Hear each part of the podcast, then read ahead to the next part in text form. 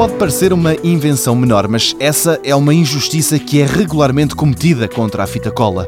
João Queiroz, reitor da Universidade da Beira Interior, defende a fita cola pelo potencial de utilização que ela tem. Foi uma das grandes invenções e tem um potencial de aplicação que nós não imaginamos e podíamos começar aqui a descrever e todos os dias e todos os momentos encontrávamos mais uma.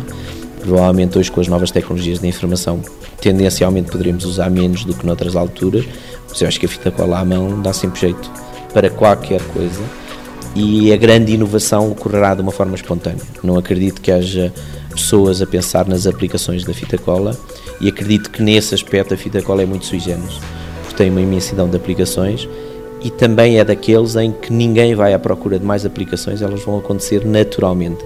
E isso é inovação e eu acho que essa é a particularidade também específica da fita cola. Quanto a novidades do campo da fita cola, elas vão aparecendo. João Queiroz admite que venham aí novas aplicações para esta fita que, de um lado cola, do outro não. Provavelmente essa inovação vai ocorrer de uma forma espontânea, sem as pessoas pensarem muito e um dia vão, vão ver que afinal também usaram a fita cola para aquilo eu diria que o potencial é enorme.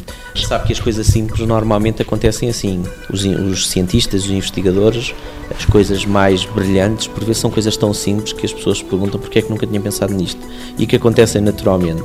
E eu diria que a fita cola exemplifica especificamente esta característica. Foi inventada por um escocês, mas tem tudo para ser nacional.